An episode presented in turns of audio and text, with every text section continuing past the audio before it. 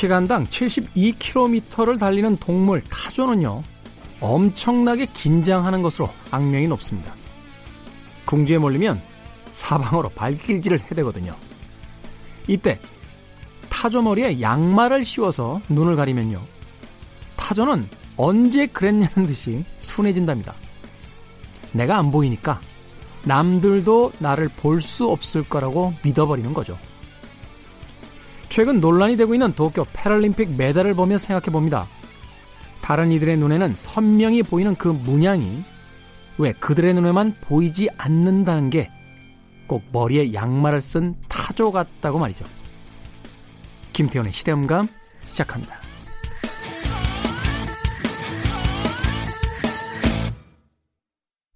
그래도 주말은 온다. 시대를 읽는 음악 감상의 시대음감 김태훈입니다.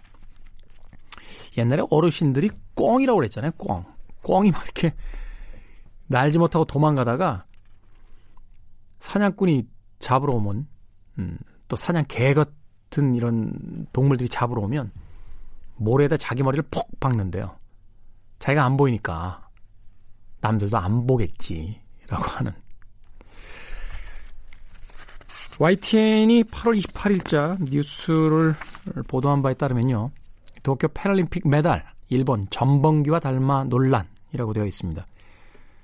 2020 도쿄 패럴림픽 장애인 올림픽 메달에 일본 제국주의의 상징이자 전범기인 우길기를 닮은 문양이 새겨져 논란이 일고 있다.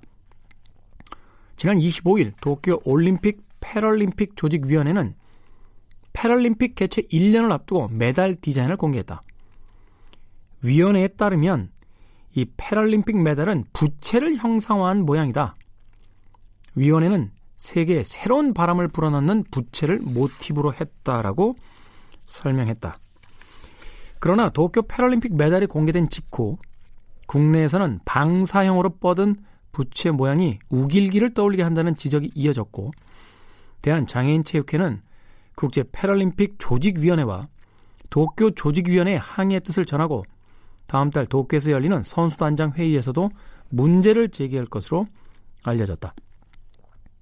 일본은 지난 2014년 브라질 월드컵에서도 북일기를 형성한 유니폼을 입는 등 세계적인 스포츠 대회에서 전범기 디자인을 사용한 전력이 있다. 또 실제 외무성, 방위성 등 일본 정부 공식 홈페이지에는 여전히 우길기 홍보물이 올라와 있다라고 기사를 전했습니다.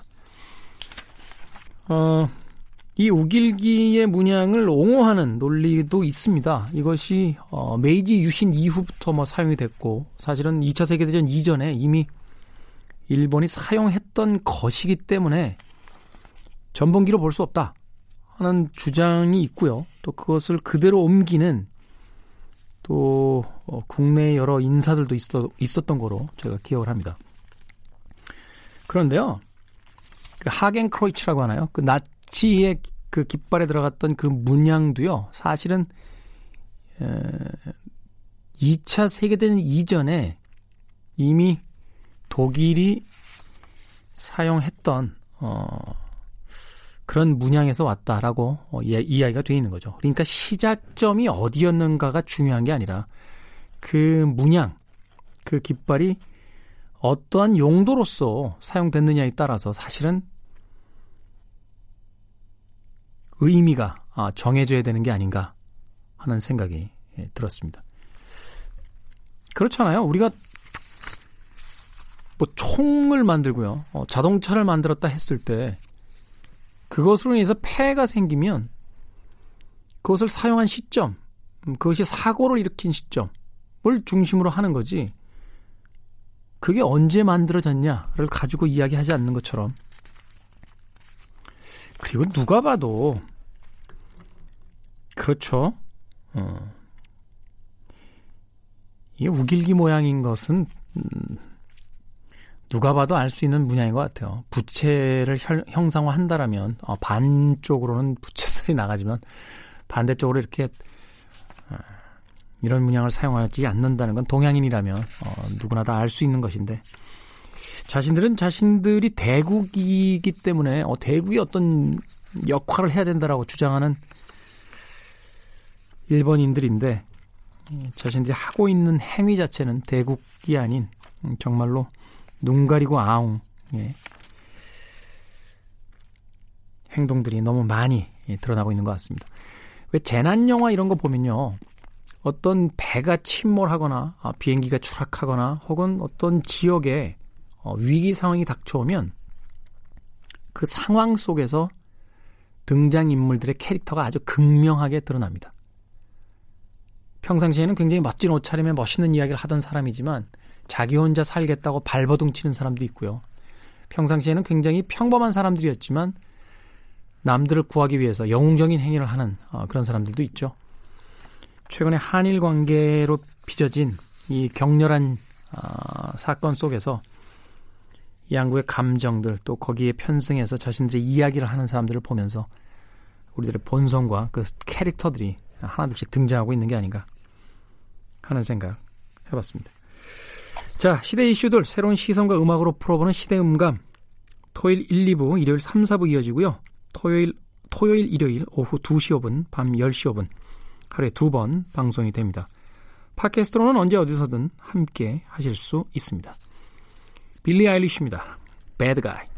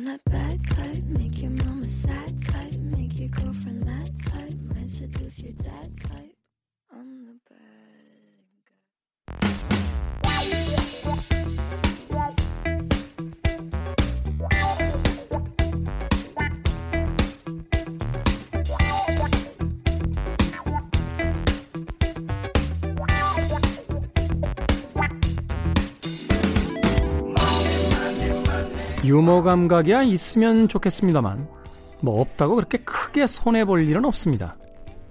하지만 이 시대에 돈의 감각이 없다가는 손해 볼 일 엄청나게 많을지도 모릅니다. 자, 우리 시대 이 정도는 알아야 할 경제 이야기 돈의 감각 슈카 나왔습니다. 안녕하십니까? 안녕하세요. 지난주에는 슈카님이라고 소개를 해서 어, 슈카님 나오셨습니다. 이렇게 됐는데 슈카 하니까 나오셨습니다가 안 되고 나왔습니다. 이렇게 소개를 했는데 아주 미묘한 차이가 있었나요? 아주 미묘한 차이가 있습니다.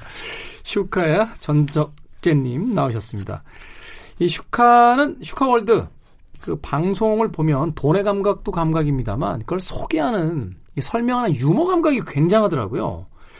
경제 분야라고 하면 저희가 꽤나 딱딱한 분들 특히나 이제 그 케이블 TV의 이제 경제 프로그램 같은 걸 보면 의상부터 말투까지 마치 그 학원에서 그렇게 해야만 한다라고 트레이닝을 받은 분 같은 그런 분들이 네. 굉장히 많은데 쉽지 않죠? 유머러스한 분들 경제 분야에서 찾기? 아, 일단 경제라 그러면 돈 문제고 딱딱한 문제이기 때문에 그렇죠. 교수님 이제 스타일로 좀 말씀을 많이 해주시죠. 그리고 그 얘기 하시더라고요. 경제 이야기를 좀 유머러스하게 하면 안 됩니까? 그랬더니 그 전문가 분들께서 누가 돈 잃었는데 앞에서 계속 깐죽거리면서 이야기를 하면 그 사람 보고 싶겠냐. 뭐 죄송합니다. 봐서가서 아니 근데 이제 유튜브는 좀 환경이 다른 것 같아요. 사실은 실질적으로 어떤 투자를 한다 뭐 이런 것도 있지만 유튜브의 컨텐츠라는 건 그냥 그 자체로 완결성이 좀 있는 것 같아요. 예, 완결성도 있고 유튜브에서는 슬픈 얘기도 이렇게 웃을 수 있게 반대로 말하면은 우, 웃긴 얘기도 슬프게 뭐 이렇게 말하는 게 좀 자유로운 측면이 있습니다. 음, 실제로 그러니까 어떤 돈을 투자하기 위해서 그걸 열심히 경청하시는 분도 계십니다만 한편에선 그냥 내가 몰랐던 어떤 돈의 이야기를 굉장히 재밌게 전달해 주는 것만으로도 충분히 그 채널을 이제 구독하는 어, 유튜브를 보는 어, 이유가 된다. 이렇게 볼 수 있는 거네요. 즐겁지 않으면 안 보시니까요. 딱딱한 얘기는 교과서를 보지 왜 내가 널 보냐 하시기 때문에. 네. 라디오도 좀 그렇게 해야 돼요. 제가 유머 몇 번 하면요. 아, 예. 네.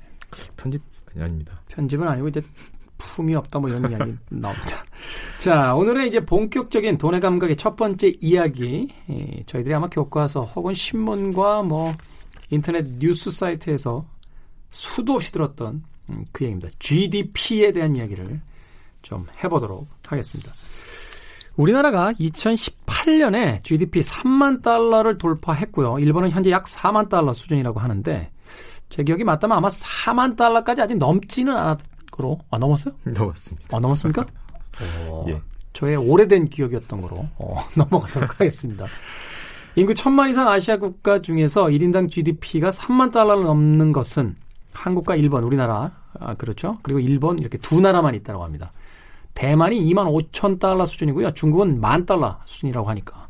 중국이 나라 돈은 많아도 인구수가 워낙 많다 보니까 평균적으로 1인당 GDP는 어, 그렇게 높지 않은 것 같습니다. 이 이야기를 왜 하냐면요. 최근에 이제 그 일본과의 한일 무역 분쟁이 이제 발생하면서 경제 전문가들이 여러 가지 어떤 그 원인 분석들을 해놓고 있는데 그 중에 하나가 바로 투키디데스의 함정이라고 하는 어, 이론입니다. 이게 2018년도에 FT 선정 올해의 단어에 선정이 됐는데 이 단어의 의미는요. 2등이 부상하면 1등이 두려움에 견제를 하는 현상.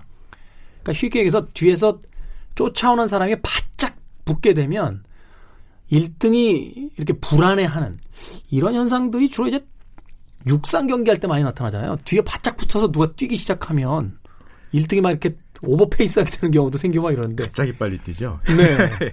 정확하게 좀 설명 좀 해주세요. 투키디네스의 함정이 어떤 건지. 예, 뭐 투키디네스의 함정이 이 단어는 사실은 한일 갈등보다 최근에 미국 중국 갈등 아, 때문에 아, 그러네요. 그러네요. 거기서 먼저 많이 나왔습니다. 야, 확실히 시각이 저는 이제 우리나라만 이렇게 계속 쳐다보고 있는데 경제 전문가들은 이제 세계를 전체를 다 어, 아우르면서 보는군요. 사실 뭐 한일 갈등은 미중 갈등에 비하면은 좀 마이너 리그에 가깝기 때문에 거기서 쓰인 단어는 아니었는데 근데 요즘에 보면은 우리나라 입장에서는 한일 갈등이 오히려 미중 갈등보다 더 크게 불타오르면서 그렇죠. 뭐 옆집 불난 게 중요한 게 아니잖아요. 우리 집에 지금 전기 안 들어오는 게 문제인 거지. 네. 지금 당장 이제 그게 문제가 되니까 아 그러면은 잠깐만 미중 갈등에 쓰이는 이 이론이 와 우리도 똑같은 거 아닌가 이런 생각을 많이 하게 됩니다. 네. 기본적으로 투키디데스의 함정이라는 이제 단어는 뭐 말씀해 주셨듯이 작년에부터 많이 해외 언론에서도 많이 부각이 됐는데요. 월, 원래 의미는 이제 고대 고대 그리스에서 스파르타가 당시에 어떤 가장 힘이 센 국가였는데 아테네가 치고 올라오니까 그거를 참지 못하고 이제 둘이 싸움을 펠로포네스 전쟁을 하죠. 둘이 싸움을 하면서 전쟁이 펼쳐진 걸 투키디데스의 함정이라 그럽니다. 네. 2등이 치고 올라오니까 1등이 아 이렇게 있다가 역전 당하는 게 아니냐 이렇게 해서 견제를 하게 되고 자연스럽게 최악의 결과 전쟁으로 가게 된다. 그래서 trap이라는 단어를 사용을 했는데 그 스포츠 경기에서 왜 페이스메이커라고 해서 예, 예. 그 1등할 선수를 정해놓고 이 사람의 가장 강력한 라이벌 옆에다가 그 가짜 선수 하나 붙이잖아요. 말하자면 그래서 그 사람의 페이스를 막 이렇게 흔들어 가지고 그 사람 나고 시켜버리고 이 페이스메이커는 같이 떨어져 나가고 그 자기 팀 선수가 우승하게 만드는 뭐 이런 전략을 쓰기도 하는 건데 바로 그런 심리에서 오는 거네요. 아무래도 1등 입장에서는 뭐 예전에 미국과 소련이 한창 붙었던 그 시대에도 그렇고 2등을 어떻게든 제껴야 되니까 2등을 확 이렇게 누르고 싶은 욕망이 강해질 수밖에 없고 아 저러다가 역전을 당하면 어떡하나. 음. 이게 뭐 한일 간에도 사실은 예전에는 GDP 간격이 지금은 4만 달러, 3만 달러 수준이지만 간격이 확 넓었거든요. 근데 일본이 아무래도 성장률이 우리나라에 비해서 많이 낮았기 때문에 네. 상당히 많이 이제 따라왔다고 볼 수 있죠. 그 1인당 GDP로만 따지면. 이제 그러다 보니까 예전 같으면은 뭐 그냥 넘어갈 수 있던 일 같은 것도 이제는 뭔가 하나를 좀 핑계거리가 생기면은 바로바로 바로 견제가 들어오는 이제 그런 현상이 많이 보이니까 이런 네. 단어가 또 좀 불거지고 있는 것 같습니다. 그렇군요. 사실 뭐 일본이 가장 강국이라고 했던 전자 분야가 거의 우리에게 뭐 완전히 이제 역전이 당해 있는 상황이고 아주 그그 의미적 의미 있게 좀 격차 있는 뭐 자동차 산업 정도나 뭐 그런 거 같은데 나머지 분야에서 이제 많이 역전들을 당하고 또 이렇게 간극이 좁아지니까 그런 심리적인 어떤 두려움도 어, 이 한일 경제 분쟁의 사실은 밑바닥의 하나의 요소였을 수도 있겠다 이렇게 볼 수 있는 거네요. 예, 예. 일본이 사실은 경제 규모 자체는 인구가 워낙 많기 때문에 1인당 GDP도 뭐 3만 달러, 4만 달러 차이가 있지만 인구가 1억 2천만을 넘지 않습니까?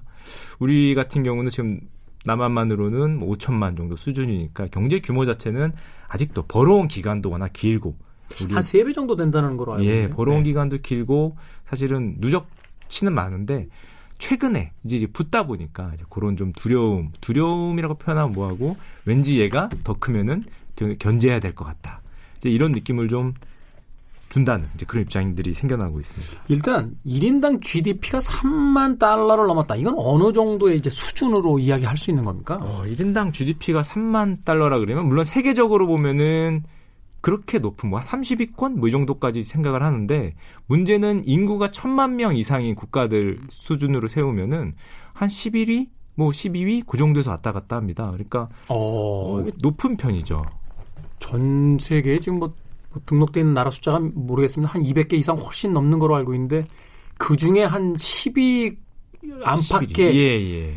어. 이게 물론 인구 천만 이상을 따지는 거고 뭐 백만 명, 뭐 몇십만 명 되는 국가들은 훨씬 높은 국가들도 있는데 사실상 천만 이상 되는 국가가 어떤 국가로서 제대로 틀이 잡혔다고 보면은 천만 미만은 거의 이제 관광 산업 하는 조그만 소국들 이렇게 우리가 이야기를 하는 거니까요. 네 제대로 된 이제 경제 규모를 실현하기 쉽지 않기 때문에 그 정도 따졌을 때는 굉장히 높은 편에 들어갑니다. 일본과의 간극 차이는 어느 정도 나오는 겁니까?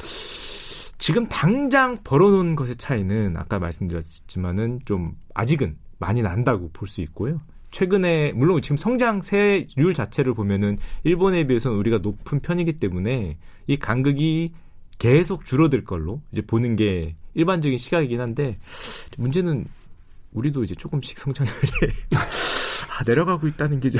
성장률이 좀 떨어지고 있다는 떨어지고 게. 있다는 게. 음. 뭐 예전처럼 뭐 2% 이상, 3% 이상 이 정도를 기록해 주면은 계속 꾸준히 줄지 않을까 이렇게 기대하고 있습니다. 네. 그런 의미에서 최근에 그 경제 분야에서 조금 아, 주목을 받았던 게 이제 G7 정상회의가 있었잖아요. 주요 7개국 이제 정상회담 뭐 이렇게 이야기를 하기도 하는데 아직 우리나라가 여기 들어갈 정도는 안 되나요? 사실은 G7 정상회의에 참여하는 국가를 보면은 친서방 국가 순 만 있는데요. 중국이나 러시아, 러시아는 최근에 빠졌고 중국이 안 들어가 있죠. 나라를 쭉 보면은 이제 미국, 일본, 독일, 영국, 프랑스, 이탈리아, 캐나다 이렇게 들어가 있습니다. 다 미국이랑 친한 나라들이요. 예, 예. 캐나다가 가장 최근에 들어갔는데요. 사실 캐나다와 우리나라의 그 명목 GDP를 비교해 보면은 차이가 정말 작습니다. 캐나다가 한 10위권 정도 되고 우리나라가 꼭 바로 다음 순위거든요. 네. G8이라 그러면 G8이라 그러면은 사실은 어떻게 보면은 경제력 규모만 보면은 들어갈 수도 있을 정도인데 G7으로 하면 딱 캐나다에서 끊기는 거죠. 그래서 딱 우리나라가 입구 바로 바깥에서 문 두드리였는데 이제 문을 안 열어준 아. 딱 그 정도 수준이긴 합니다. 경제력 규모만 보면은 맛집에 들어가서 지금 식사를 하기 직전인데 대기표 1번 받고 있던 지금 이 상황인 거군요. 아, 물론 뭐, 아, 뭐, 대기표가 0이라도 문을 안 열어줄 수는 있는데. 그러니까. 예. 우리는 좀 이제 조마조마 게, 아니, 내 순서까지는 와야 되는데 지금 이런 상황인 거고. 어, 근데 한 가지 흥미로운 건, 이 G7 중에서 이제 우리나라가 가장 많은 무역 그 거래를 하고 경제하고 있는 나라가 이제 미국, 중국, 일본 이렇게 되는데 중국은 뭐 G7 회의에는 들어있지 않다라고 합니다만 그죠? 예. 예. 그렇게 본다면 참 우리나라 지리적인 위치도 그렇습니다만 경쟁 상대들 참 만만치 않네요. 아, 우리나라가 네. 아, 옛날 학교 시대로 보면은 공부 되게 잘하는 나라거든요. 음. 정규 한 10등보다 조금 못한 정도인데 문제는 같은 반에 1, 2, 3등이 옆에 있어서 아, 이게 반에서 4등 이상을 하기가 상당히 힘든 이제 그런 상황이 있습니다. 그러니까 이건 좀 그냥 흥미 위주의 어떤 질문이긴 합니다만 만약 휴카가 생각하기에 아 우리나라 지금 이 극동아시아 이쪽 지역 말고 요 경제 수준 요 GDP 규모 가지고 좀 떼다가 다른 대륙 어디다 갖다 붙여놓으면 정말 편할 것 같다는 곳 어디입니까? 아, 상당히 어려워요. 아, 이거 진짜 어려운 질문인데, 음. 제 생각에는 사실 유럽에 갖다 놔도 별로 뒤처짐은 없을 것 같아요. 경제 그렇죠? 규모 보면은. 오히려 좀 이 정도 경제 규모면은 유럽 어디 한 군데 이렇게 탁 붙여놓으면 지리적인 위치상 좀 여러 나라들하고 또 교류도 되고. 제 생각에는 그 프랑스와 이탈리아 사이 어디인가에 아, 좋네. 딱 갖다 놓으면 휴가 가기도 아, 좋고. 따끈하지 않을까.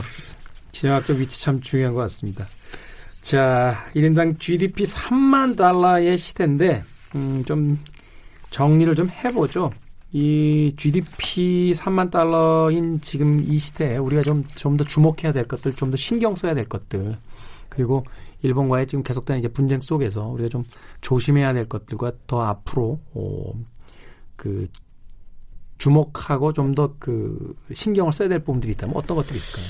사실은 우리나라가 GDP가 현재까지는 굉장히 잘 올라온 편인데요. 일본도 그랬듯이 요렇게 중진국에서 선진국으로 가는 문턱에서 성장률이 좀 낮아지는 경향이 일반적으로 보이는 게 좀 사실이고 속도가 이렇게 축축축 올라오다가 3만 불 전후에서 이렇게 조금씩 떨어지기 시작하죠. 예, 조금씩 떨어집니다. 어. 근데 문제는 특히 우리나라가 떨어지는 속도가 굉장히 가파릅니다. 거의 뭐 출산율 보시면은 뭐 전 세계에서 가장 가파르게 출산율이 떨어지는 0점대라고 네, 한 명을 안 낳는다 이런 얘기를 하고 있기 때문에 앞으로 GDP 성장률이 뭐 일본을 넘어서 4만 불, 5만 불로 빨리빨리 가야 되는데 이 속도가 점점점 느려지고 있다. 뭐 예전에도 한번 말씀드렸지만 잠재 성장률이 나, 낮아지고 이 성장률 자체가 내려가는 게 이게 가장 큰 문제가 아닌가. 이것만 높이면은 만약에 나중에 있는 한일 분쟁이 나도 오히려 우리가 더 큰 소리를 칠 수 있을 것 같은데 아, 지금은 좀 안타까운 상황입니다. 그래서 그 얘기들을 많이 하시더라고요. 이게 그 출생률을 그 단순에 높일 수는 없으니 가장 현실적인 대안이 뭐냐라고 했을 때뭐 산업 분야를 옮기는 것도 있고 여러 가지가 있지만 통일이 사실은 저 북쪽에 있는 3천만이 넘어가는 아, 예. 그 신생 시장이 있기 때문에 예. 그것이 사실은 어떻게 보면 이 변속기화가 될 수 있는 아. 가장 강력한 수단이다라는 이야기도 하시던데요. 사실은 모든 경제야 우리나라에서 경제 예측을 할 때 항상 가로 열고 안 보이는 조건이 하나 있습니다. 통일은 고려하지 않는다. 아. 만약에 통일이 되면 모든 변수가 다 바뀌는 거죠. 기본적으로 엄청난 혼란이 오겠지만 혼란이 오겠지만은 확실한 거는 잠재 성장률 자체는 지금에 비해서 올라갈 수 있죠. 아무래도 그쪽은 발전이 덜 된, 뭐 3천만 가까워, 2천 몇백만의 발전이 덜 된 경제가 편입이 되는 거기 때문에 뭐 혼란과 잠재 성장률이 동시에 올라가는 뭐 그런 상황이 되지 않을까. 정치적 통일은 추후에 하더라도 일단은 시장만이라도 열려준다라면 그것만으로도 엄청난 이제 그 가속 기화가 될 수 있는 부분이 있다라는 거네요. 그렇죠. 성장률 측면에서는 뭐 단기적으로는 혼란이 되겠지만 뭐 일단 잠재 성장률이 올라가니까 뭐 예전처럼 예금 금리가 뭐 5% 되는 뭐 그런 날이 올 수도 있지 않을까 생각합니다. 예금 금리가 5%가 되는 그날을 위해서 열심히 저축을 좀 해봐야 될 것 같습니다. 자, GDP에 대한 이야기 돈의 감각에서 슈카 전석재 씨와 이야기 나눴고요. 노래 한 곡 듣고 와서 계속해서 이야기 이어가도록 하겠습니다. 카펜터스입니다. Top of the World.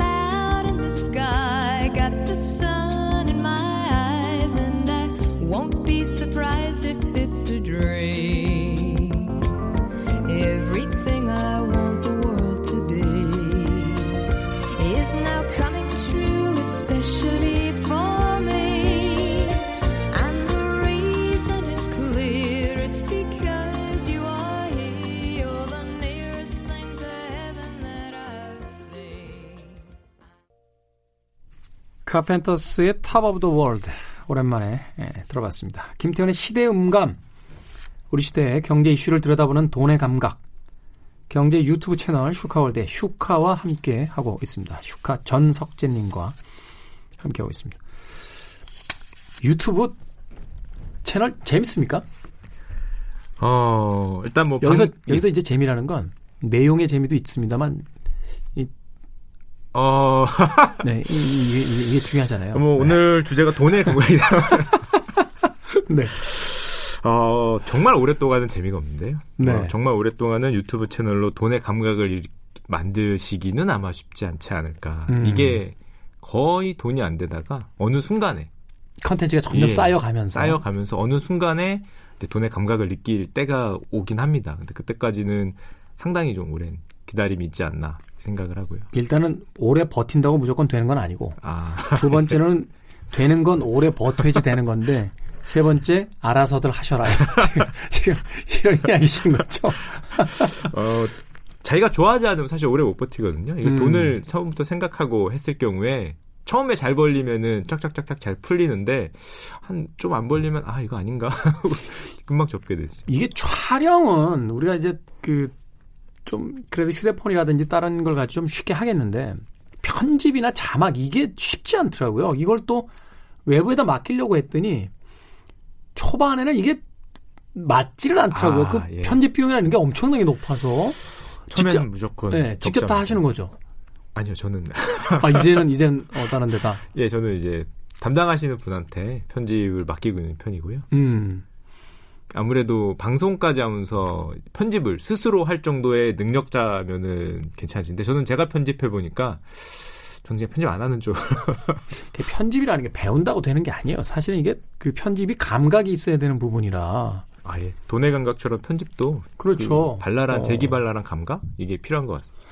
저도 사실은 개인 유튜브를 좀 해볼까라고 생각을 했던 적이 있는데 편집을 해야 되잖아요. 그래서 좀 금액을 알아봤더니 음, 그럼 내가 배워서 해야 되는데 음, 그냥 하던 거나 하자. 음, 이런, 이런 생각이 들어서 좋은데 알아보신 것 같으신데요. 아 그렇습니까? 예. 나중에 그럼 제가 좀 관심을 갖게 되면 아 예. 네, 물론 지금 유튜브 하고 있는 건 있습니다만 그건 제 개인 유튜브는 아니고 그 개인 유튜브 하게 되면 하시는, 아, 예, 하시는 분한테 연락 좀 주시면. 알겠습니다. 자, 아, 앞서서 음, 저희가 이제 그 GDP에 대한 이야기를 나눴는데 이번에는 다음 이슈 어, 바로 AI에 대한 이야기입니다. 어, 기사를 하나 가져왔는데요. 손정희 대표죠. 그러니까 이제 소프트뱅크의 어, 회장인데 문재인 대통령을 만나서 했던 이야기가 화제가 됐어요. 김대중 대통령을 만났을 당시에는 첫째도 둘째도 셋째도 브로드밴드다라고 초고속 인터넷 투자를 이제 제안을 했었다라고 하는데 예. 노무현 정부 때는 온라인 게임 육성, 이명박 정부 때는 신재생 에너지 프로젝트, 이번에 문재인 대통령을 만나서 첫째도 둘째도 셋째도 AI다. 라고 이야기를 했습니다. 이게 7월 달에 이제 보도가 된 내용인데 AI. 제가 사실 깜짝 놀랐던 게 그 국내 포털 사이트 중에 1위죠. 네이버가 그 작년인가 재작년인가 그 프레젠테이션 하는 걸 얼핏 봤는데 차세대 주력 산업은 로봇이다라는 이야기를 해서 깜짝 놀랐던 적이 있어요. 그러니까 예, 무슨 예. 계속해서 포털 사이트라든지 인터넷망 뭐 이런 게 아니라 그러니까 로봇 인공지능이다라는 이야기를 해서 인공지능에 대한 이야기 이 손정희 회장의 이야기 어떻게 경제 전문가로서 좀 보고 계신지 사실은 AI 인공지능에 대한 투자는 뭐 현대에 있는 대기업이라면은 안 하는 데가 없지 않을까 최근에는 제가 뭐 어디서 본 자료는 한 대기업의 80% 정도는 AI에 어떤 식으로도 뭐 언급을 했다든지 조금이라도 투자를 했다든지 관심을 갖고 있다든지 직접 하든지 아니면 네. 딴 데다가 돈이라도 투자를 하든지 뭔가 하고 있다. 대기업의 80%가 뭐 이런 거에 관심이 있을 정도니까 사실은 뭐 최근 현대 산업계에서 가장 큰 화두가 아닌가 이렇게 생각을 하고 있습니다. 특히 손정희 이제 소프트 베자, 소프트뱅크 회장님 같은 경우는 AI 전도사라고 부를 수 있을 정도로 AI에 자신은 지금 모든 것을 걸고 있다 이렇게 음. 표현할 수 있는데요. 손정희 소프트뱅크 회장님이 가장 많이 했던 게 그 가장 크게 했던 게 중에 비전 펀드라고 있습니다. 비전 펀드. 네, 비전 펀드. 세계에 돈 많은 사람들의 돈을 모아서 내가 대신 투자해 줄게. 너희들의 돈을 불려 줄게 해서 모은 펀드가 비전 펀드인데요. 한 100조 정도 모았습니다. 저 석유 많은 분들의 돈을 모았어요. 이 시간 하면 약간 현실감과 떨어져서 펀드가 100조가 모였어요. 아, 100조 정도 모았습니다. 아, 개인이 모으셨는데 그냥 뭐 국가 펀드도 아, 예. 아니고 그냥 사업가가 만들어 놓고 내가 투자해 줄게 돈 좀 줘봐라고 했더니 100조가 예, 세계 이제 돈 많은 나라 분들을 전부 찾아가서 내가 대신 해준다. 나를 믿고 맡겨라. 그 돈이 100조였거든요. 근데 그 100조를 지금 다 투자하고 지금은 어떻게 투자했는지 모르겠지만 100조를 성공적으로 다 투자해서 성공 그 수익률이 상당히 높게 나왔습니다. 상당히 높게 나와서 최근에는 이제 자신감이 붙으셨죠. 이 봐라. 음. 내가 하니까 수익률이 이 정도 나왔다. 그러면 내가 비전 펀드 2호를 만들겠다. 어. 2호를 만드는데 1호에서도 마찬가지지만은 2호를 만드는데 어떤 핵심 아이디어가 AI, AI, AI. AI가 앞으로 미래 산업에 가장 모든 것을 좌우할 거라고 자신은 생각하기 때문에 AI 관련 기업에 앞에 100조 넣는데 부족하다. 120조를 더 넣어야 된다. 돈을 지금 더 모으고 있는. 그런데 이런 거 있을 수 있지 않나요? 손종희 회장 정도 되는 인물이 내가 생각하는데 미래에는 무조건 AI, AI, AI다. 그러면 야 손종희 회장이 AI래. 그럼 그거 무조건 사잖아요, 사람들이. 그러니까 이미 자기 돈 다 넣어놓고 넣어놓고 손정희 회장 정도 되면 아, 예. 선투자 해놓고 아. 인터뷰에서 차세대는 AI입니다. 그러면 알아서 사지 않습니까, 사람들. 뭐 이런 효과는 아니에요? 아, 뭐 없다고 할 수는 없는데. 아 그런 이제 그런 식의 자기 PR을 그 청와대 들어가서 할 정도 인정해 드려야 되지 않나. 제, 제 쓸데없는 질문은 이 정도로 하고 본격적인 질문은 이런 겁니다. 이 AI 기술의 어떤 측면, 그러니까 여러 측면이 있잖아요. 사실 우리가 내비게이션도 내비게이터도 그 AI라고 하고 네. 심지어는 이제 그 넷플릭스라든지 무슨 IPTV에서 이렇게 그 프로그램 권해주는 것도 이것도 사실 이제 어떤 알고리즘에 의한 AI 분석이라고 이야기를 하는 건데 네. 이 AI 기술이 어떤 점 때문에 이렇게 기업들이 살을 걸고 미래 투자를 해야 된다고 주장을 하고 있는 건지.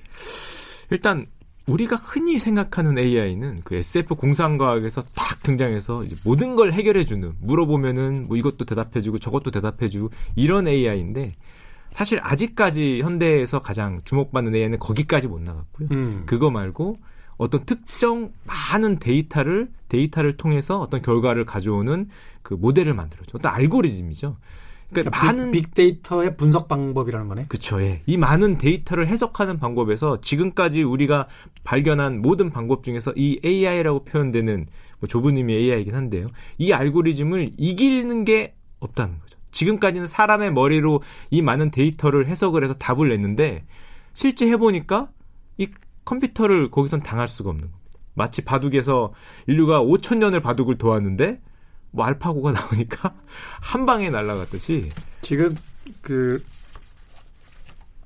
삼성화재배 그 월드 마스터즈 네, 바둑 시합 하고 있는데요. 모든 선수들의 수가 거의 똑같아요. 다, 다 알파고로 연습을 하고 나와가지고요. 인공지능으로 알파고뿐만이 아니라 뭐 중국의 뭐 인공지능이라는 절회도 있고 네. 뭐 미니고 엘프고 뭐 수많은 네. 인공지능들이 있는데 인공지능들로 다 연습을 하고 나와서 수들이 다 똑같습니다. 이제 심지어 새로운 규칙도 생겼죠. 바둑대에서는 핸드폰을 보지 말 것. 그 예전에는 예. 점심 시간이라는 게 있었어요. 근데 그게 없어졌어요. 아 그렇게 없었네. 네, 그게 뭐 여러 가지 이유가 있지만 어, 물론 이제 화장실이나 갔다고 이런 건 괜찮은데요.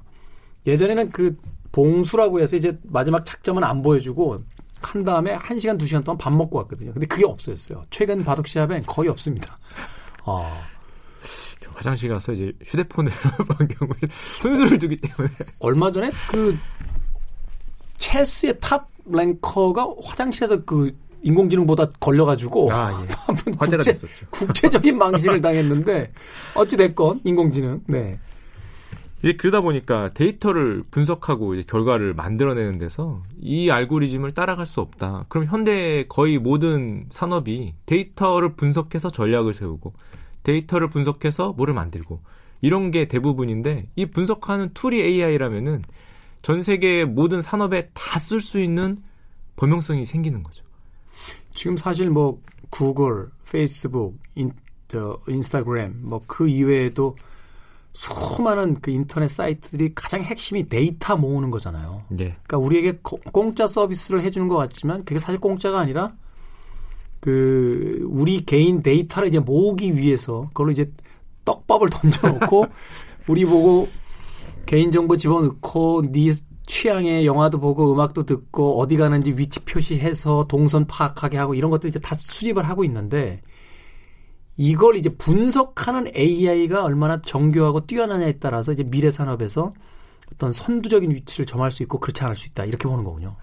일단 그 빅데이터를 재료라 그러면은 이 뭐 요리를 하는 게 예전에는 사람이었는데 이제는 이 대상이 AI로 바뀌니까 뭐 거의 모든 요리를 다 AI가 하게 생겼으니 이 전쟁에서 뒤처지면은 뭐 재료만 남고 그냥 죽는 수밖에 없는 셈이 되니까 대기업이라는 타이틀이 붙은 데는 모두가 다 관심을 여기다가 쏟을 수밖에 없는 상황입니다. 그렇게 이야기를 하시니까 쉽게 이해가 되네요. 그러니까 요리집을 내려고 하는데 재료는 다 구해놨다. 근데 이거 요리할 셰프를 데려와야 되는데 꼬르동블루를 나와서 미, 미슐랭 3스타를 받은 요리사를 데려오느냐 아니면 동네에 그냥 아저씨를 데려오느냐에 따라서 재료의 그 질에는 차이가 없는데 요리의 질에서 차이가 나게 되니 최고의 요리사에게 투자해라. 뭐 이렇게 되는 상황이군요. 아 그럼 단숨에 뭐 구멍가게가 호텔 요리로 되는 거니까요. 음. 뭐 앞서서 내비게이터부터 시작해서 그 우리 일상에서 뭐 현재도 인공지능을 많이 쓰고 있습니다만 가장 혁신적으로 우리가 근 미래에 가장 가까운 미래에 만나게 될 뭐 생활에서 현실 속에서 현실 공간 속에서 인공지능이 있다면 뭐가 있을까요?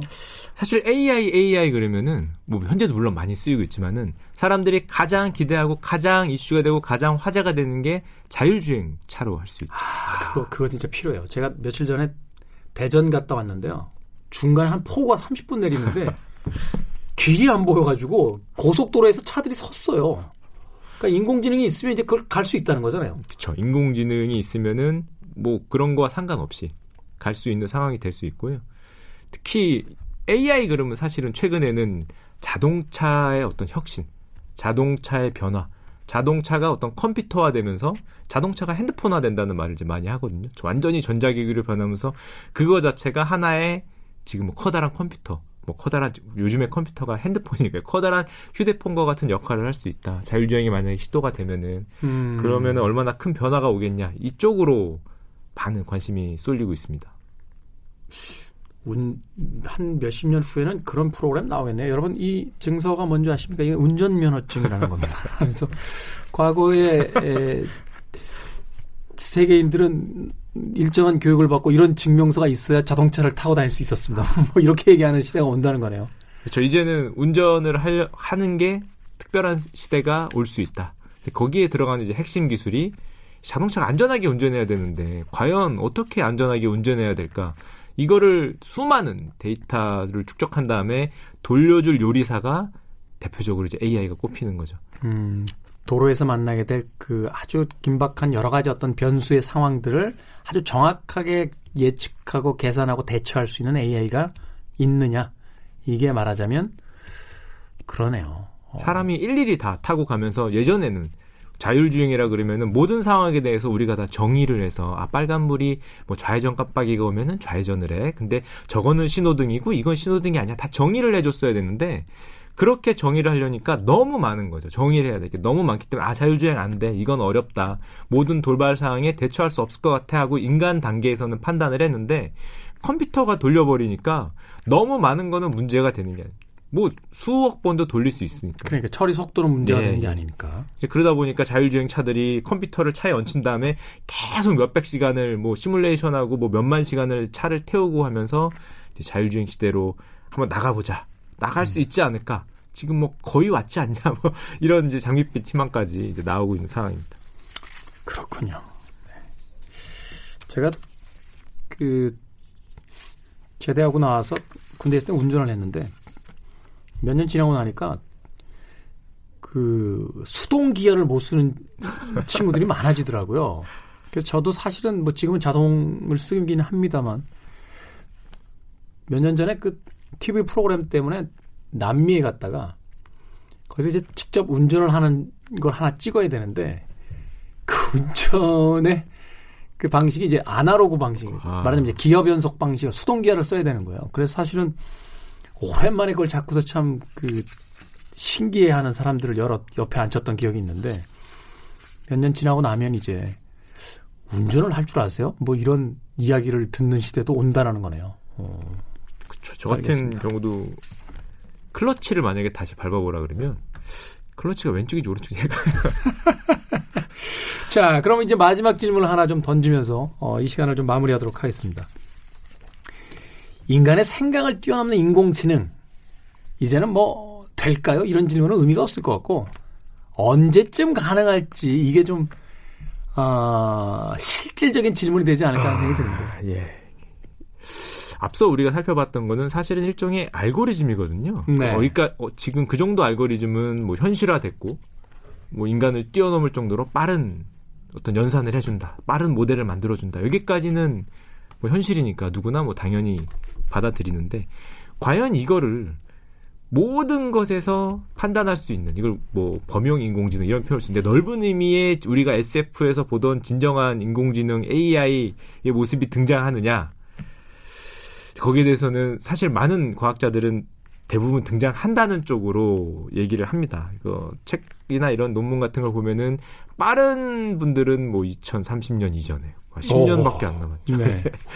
좀 늦게 보는 분들이 2045년 뭐 뭐 이 정도를 생각하시는 것 같거든요. 그것만 해도 사실은 15년이니까 만약 그런 인공지능이 지나 만들어진다면은 인간을 넘는 초인, 초인간적인 어떤 그런 지능형 인공지능이 될 텐데 뭐 그 정도가 되면은 뭐 산업의 문제가 아니라 전 지구적인 생활 모습이 바뀌지 않을까. 음. 그 정도가 되면 경제에 이미 문제가 아닌 거고요. 그걸 뛰어넘는 그런 시대가 올 인간의 수도 있죠. 기억을 직접 그쪽에다 이식할 수도 있고 막 이런. 영화에서 많이 보는 제가 그 저희 친구들하고 만나서 항상 하는 이야기인데 에, 건강하게 살자. 내 생각엔 우리가 몇십 년만 더 버티면 영원히 살 수도 있을 것 같아. 물론 몸은 로봇이 되겠지만 뭐 그런 얘기도 하는데 영 불가능한 시대는 아니라는 그런 생각도 해보게 됩니다. 자, 시대를 읽는 음악 감상의 시대 음감 아, 슈카 전석재님과 함께 돈의 감각 이야기 나눠봤습니다. 가시기 전에 오늘 마지막 곡 하나 아, 좀 추천을 해주십시오. 예, 오늘 마지막 곡은 AI 그러면은 역시 밝은 미래. 네. 밝은 미래를 떠올리게 되는데 뭐 가장 제가 듣기에 가장 음색이 밝았고 가장 아름다웠던 시절을 노래하는 것 같은 에이브릴 라빈의 Complicated 하나 신청하겠습니다. 에이블 라빈의 Complicated. 네. 미래가 밝고 희망적이긴 하지만 복잡해질 거라는 이야기를 음악을 통해. 해주셨습니다. 자, 슈카 전석재님과 아, 끝 인사 나누겠습니다. 고맙습니다. 감사합니다. 저도 여러분들께 에, 마무리 인사 드리겠습니다. 다음 주 토요일 시대음감으로 돌아오겠습니다. 김태훈이었습니다. 고맙습니다. Uh-huh.